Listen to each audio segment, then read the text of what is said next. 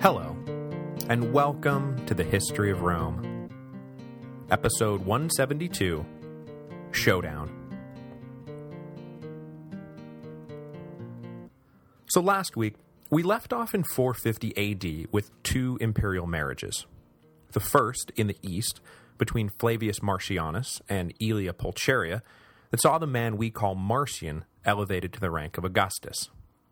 The second, in the west, was between Honoria and the senator Bassus Herculanus, which saw the Western Empire brought to the brink of ruin. But just to the brink of ruin. As we will see today, whatever criticisms and judgments you want to lob at Aetius for being a conniving backstabber or for letting North Africa slip away and hardly lifting a finger, they must be offset at a minimum by his handling of the invasion of Attila the Hun. Aetius, of course, had many positive qualities that already offset those negatives, but even if he didn't, I think the way he managed to hold the line against Attila is enough to balance any scale. Aetius was at his best when the chips were down, and he would be at his absolute best in 451 when it came time to face Attila in battle. The Western Empire was falling, but not yet. Aetius is a big reason why. So as I alluded at the end of the last episode, in 450 AD, the court of Valentinian III had a problem. Namely, the emperor's older sister, Honoria. Unlike the imperial ladies of the court in Constantinople, who had all taken vows of chastity, a vow, by the way, that Marcian had been forced to respect when he married Aelia Pulcheria, Honoria wanted a bit more out of life. She thus gained a reputation for herself, not unlike the reputation gained once upon a time by the Julias, elder and younger. Honoria managed to remain unmarried for quite a while, but finally her scandals mounted up, and her mother, Galla Placidia, prepared to marry her off to the aforementioned Herculanus, whose sole redeeming quality was an utter lack of ambition. After all, whoever married the sister of the emperor stood a fairly decent chance of becoming emperor himself one day. Just look at Marcian. But Herculanus was dull and predictable, qualities prized by Galla Placidia and despised by Honoria. So, the story goes, in a dramatic fit, she sent a messenger to find the great Attila the Hun and ask him for help. And closed with her note begging to be rescued from the prospect of a boring life with a boring man was one of Honoria's rings, which she perhaps meant to be no more than proof that the note was indeed from the emperor's sister, but which Attila took to be a wedding proposal. At least, that's the way the story goes.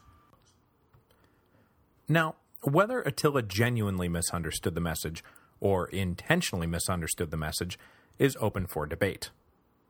Whichever it was, Attila responded by declaring himself ready to marry Honoria, and demanding, oh, let's say, half the Western Empire as a dowry. Which was, of course, completely insane. When the imperial court scoffed at this demand, Attila began to prepare an invasion. Which was, of course, also completely insane. Why would he mobilize his entire army just to come to the aid of some spoiled princess he had never met? And that's when we start to notice that the farther along we get, the less plausible the I am coming to rescue the princess story gets. Especially since, as those of you who are reading ahead know, Attila doesn't invade Italy after receiving the note from Honoria. No, he skirts the Alps and invades Gaul. Honoria's plea may have made for a convenient pretext, but clearly it wasn't anything more than a pretext. His demand for half the empire as a dowry was only serious in that the inevitable Roman rejection of the offer gave him a further pretext. I mean, hey, I've just been insulted, I have to go teach these swine a lesson. You know, that sort of thing. So what gives? Why was Attila suddenly of the mind to invade the West?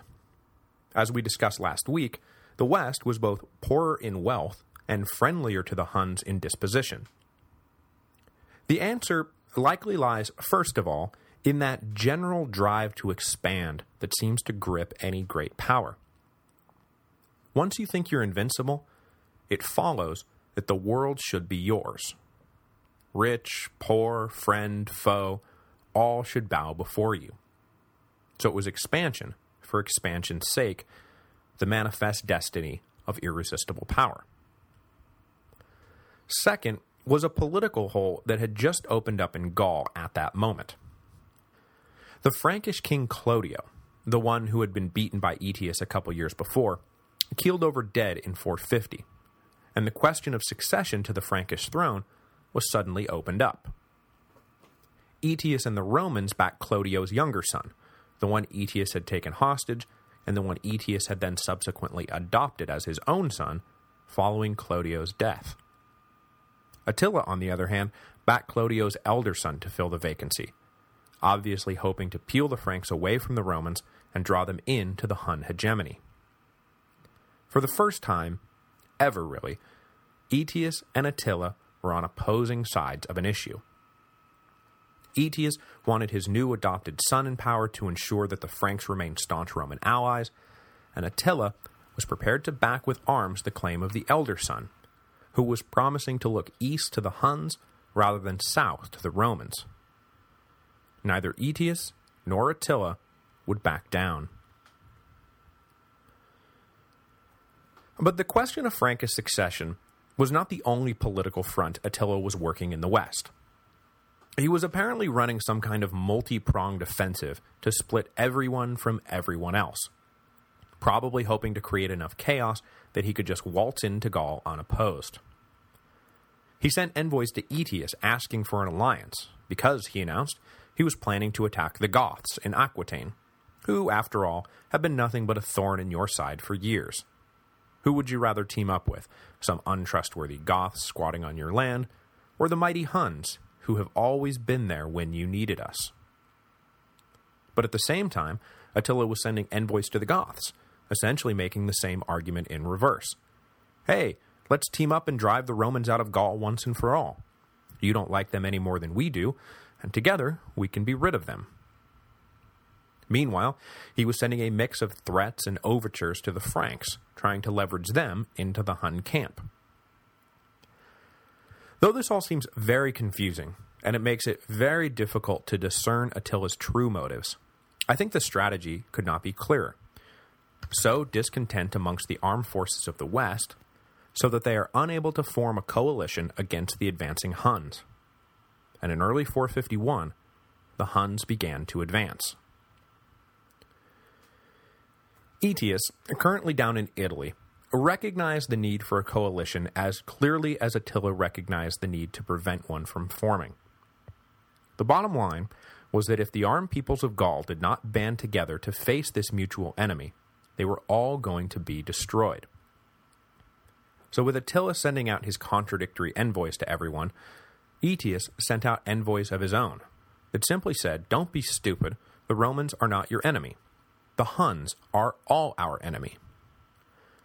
But with a mix of mixed messages floating around, it was hard to know who was really your friend, who was really your foe, and who was strong enough to make it all irrelevant, and so shouldn't we just join that side and hope for the best deal when the fighting stops? Unfortunately for everyone in Gaul, the seeds of discord sown by Attila were in full bloom by the spring of 451, when the Huns crossed the Rhine River. Source material for the subsequent campaign is sketchy at best, so it's difficult to discern exactly what Attila did to who and when he did it. Everyone has him entering Roman territory along the Middle Rhine, but then it gets a little muddled. Did the Huns really besiege and sack every major city on their way to Orleans? Mainz, Trier, Cologne, all sacked?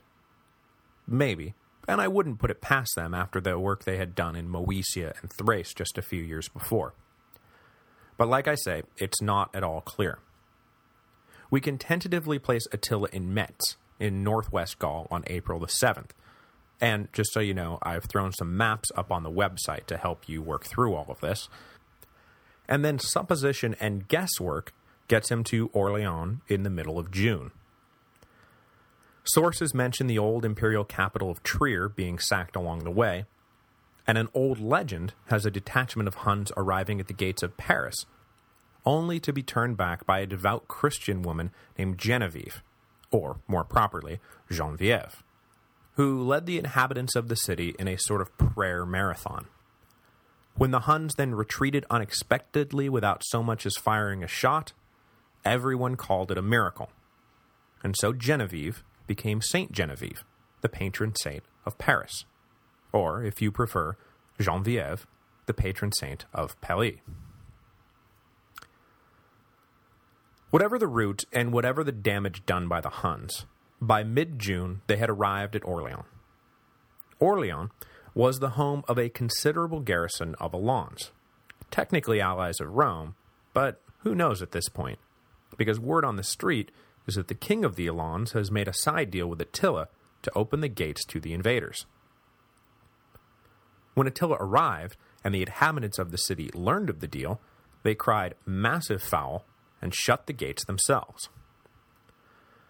I can't find any explanation for how the citizens of Orleans managed to fend off the Alan garrison and keep the gates shut for as long as they did, but apparently they managed to hold out just long enough to prevent the city from being taken.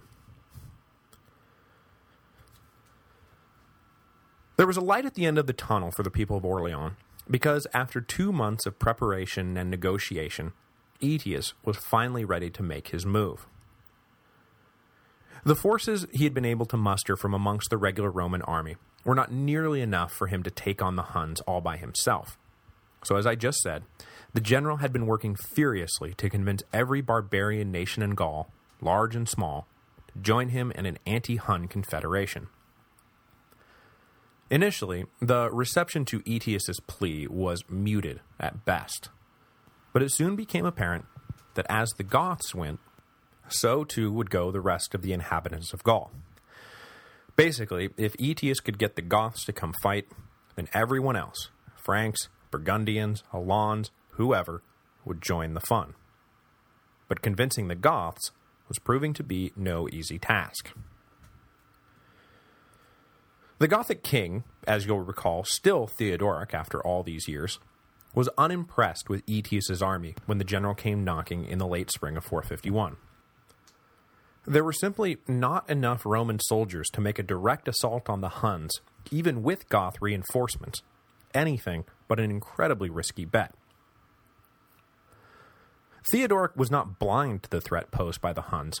He just took a hard look at the situation and determined that it would be better for his people to hole up in their own territory, bunch their forces together, and make a stand at a time and place of their own choosing. But Aetius was not going to take no for an answer, so he dispatched the hugely influential Gallo-Roman senator Avitus to talk to Theodoric and bring the king around. Avitus, you'll remember, was the one who had brokered the peace between the Romans and Goths back in 439, and who would, in just a few years, find himself elevated to the rank of Western Emperor, after the death of Valentinian III broke the imperial court wide open.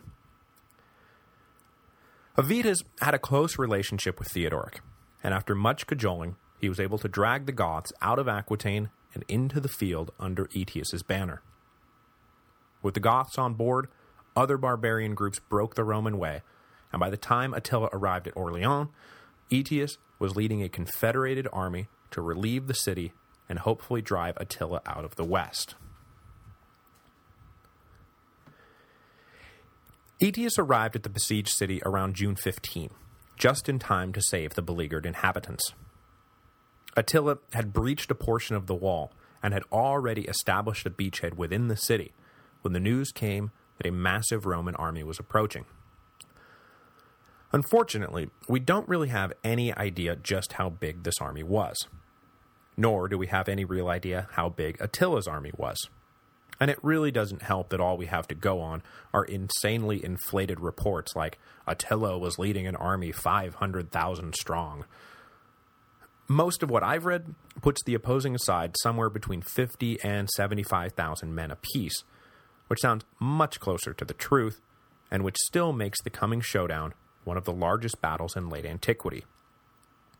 The forces arrayed at the Battle of Adrianople, for example, were at most 25 to 30,000 a side, with the minimum thought to be maybe just 15,000 apiece. So, while we are not about to see a million men squaring off against each other in battle, we are talking about maybe 100 to 150,000, which is pretty enormous, especially given the age.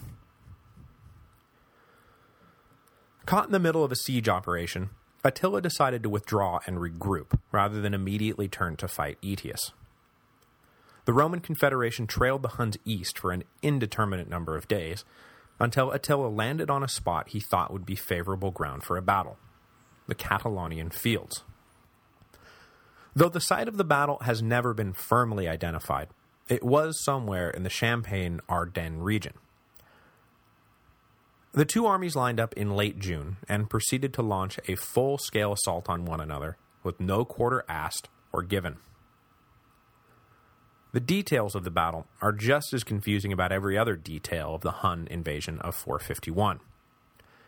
Our principal source for all this is a 6th century Byzantine historian named Jordanes, who was, by his own admission, summarizing the work of an earlier 6th century Italian historian named Cassiodorus.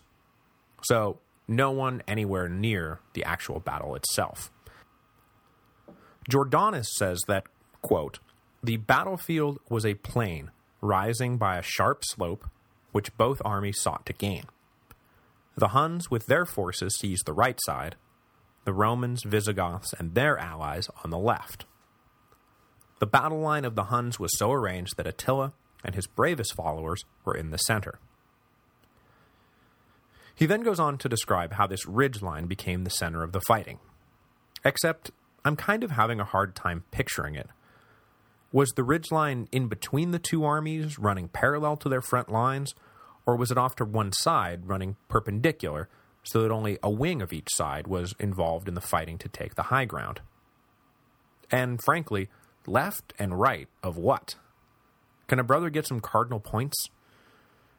If anyone can help straighten this out for me, it would be very much appreciated. I've got another map up that looks like the elusive ridge line was off to one side, but I don't really know, and frankly, I'm not sure Jordanes does either. Anyway, the story then goes that the Roman Goth forces reached the high ground first, and managed to repel all Hun attempts to take it. The Goths, who were working on the right, then managed to break through and send the Hun left into an unexpected retreat. As great as this punch-through was, though, it came at a heavy price to the Goths, as Theodoric was killed in the midst of the final push. But the loss of the king was a small price to pay. The Huns had tasted defeat and were now on the run the Roman, Goth, et al. confederation had beaten the invincible Huns. But while this victory was sweet, it was not decisive. The Huns had pulled back, but they were not broken. Sure, Attila was pretty despondent that night in the fortified Hun camp, going so far as to begin construction of his own funeral pyre out of shame, until his captains pointed out that the Hun army was still mostly intact their losses manageable, and the Romans only marginally better off. The Battle of the Catalaunian Fields was a setback, but it wasn't the end of anything. So buck up, Attila. There you go. Why don't you have some nice blood wine? We have some 2309, best in the Empire. Attila was fully recovered by the next day, and as his captains promised, the defeat was merely a setback. But that said, the aura of Hun invincibility had definitely been shattered, both among the Romans and the Huns themselves.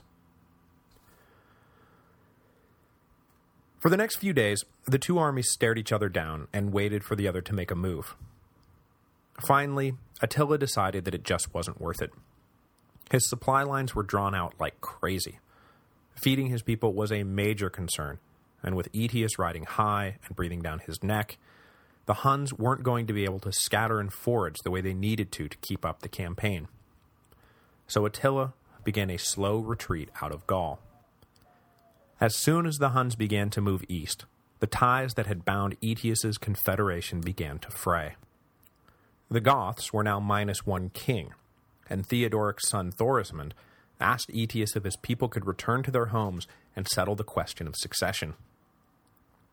Aetius was of course nervous about such a huge chunk of his army breaking off, but I've also seen it hinted that he actively encouraged Thorismund to head home, because that way Aetius wouldn't have to share the extensive spoils captured from the Huns. Though the Roman army was now far weaker, the Huns made no move to retake the offensive.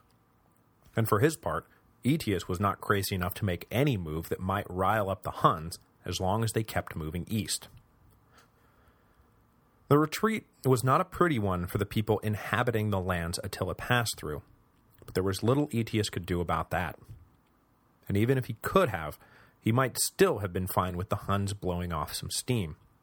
After all, he had to keep his eye on the ball. The Huns were leaving. Don't screw that up. Because if you had presented this scenario to Aetius just a month before, that is, the Huns retreating and the Roman army still in one piece, he likely would have scoffed at your pie-in-the-sky fantasizing. So though it was a slow and destructive retreat the Huns were engaged in, it was a retreat, and Aetius wasn't going to risk the big-picture victory by trying to hurry Attila along. I don't know how long the withdrawal ultimately took, but I imagine the Huns were back across the Rhine by early fall, and back on the Hungarian plain by winter. I also imagine Attila spent that winter brooding and brooding and brooding. By the spring of 452, Attila had pretty well worked himself up into a vengeful fury, and was more than ready to go show the West just how not defeated the Huns really were. But this time, rather than swinging into Gaul, Attila drove straight for the heart of the Western Empire.